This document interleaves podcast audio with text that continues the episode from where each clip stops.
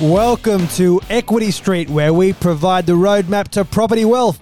We are answering the questions of real estate investors across Australia, and of course, I am joined by one of Australia's leading property experts, having amassed a multi million dollar property portfolio of his own.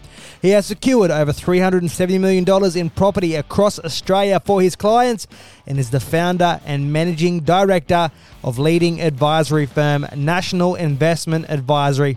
I'm pleased to welcome to the show Matt Bower. How are you, mate? Very well, Pete. How are you, mate? Mate, it's another week where real estate continues to dominate the headlines, and we are here to break it down, eliminate the fluff, and answer all of your questions. So we're going to get right on into it. Question comes from Renee and Scott, and they've said In a market that is fiercely competitive when buying a property, how do we know we are not getting ripped off and overpaying? Well, this is a, an interesting one. I mean, it's you want to be able to identify what the real value is, but also in a current environment where the market is running pretty hot across almost across the country, then it's about understanding what, the future holds. It is a long-term proposition, so really you've got to look at uh, relating this back to having the right advisors on your team who can direct you on that basis, aligning that with your wealth goals and, and aligning with an advisor that has a, a multitude of uh, research and material and data at their disposal, as well as knowing,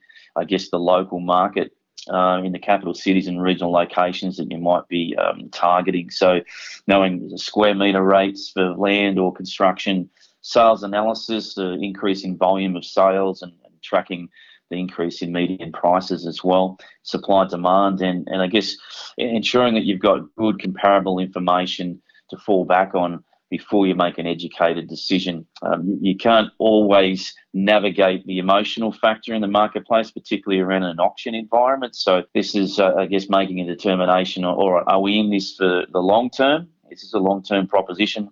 We want to buy at the right price or, or, get the right value, knowing what else is occurring in the marketplace and ensuring that you've got that comparable data at your disposal but use the services and expertise uh, from an advisor who can navigate this uh, data and information and relate it back to your situation. And I think as well, Renee and Scott, if you missed last week's episode of Equity Street, uh, we had a question from one of our listeners who talked about the role of a real estate agent in transactions, and specifically if you're approaching the market via your via your traditional real estate agent. I guess it's important, Matt, and let me know if you agree or disagree here that you take with a grain of salt um, the stuff they're telling you because their role in this whole puzzle is to sell that house for as much as possible. Would, would I be fair in saying that, Matt?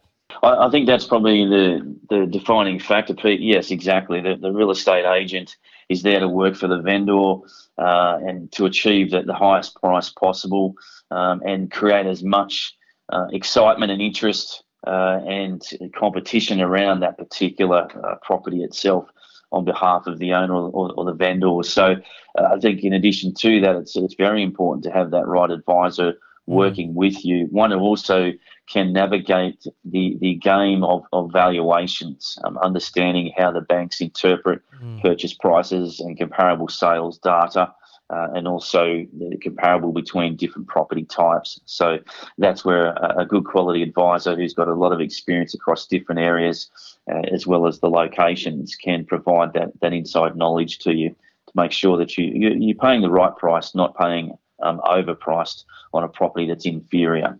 And because getting it wrong, especially early in your investment journey, can really halt you down the track on making further moves and f- further investment. So, as Matt touched on, really getting that early quality advice in relation to your property journey is just so, so important. That first property is, is, is a critical factor, right? So, and sometimes it's hard to maintain the discipline around just looking at the numbers and, and allowing that, that data and, and advice uh, support factor with you. Uh, making educated decisions around that, that first property is pretty critical because you want to be able to leapfrog into the next property as soon as practical with reference to that. So, um, whilst it may not be the end of the world if you've uh, slightly overpaid, It's just a matter of time then to ensure that you've got enough time holding that property mm. to ensure there's enough growth and, and equity uh, created in it.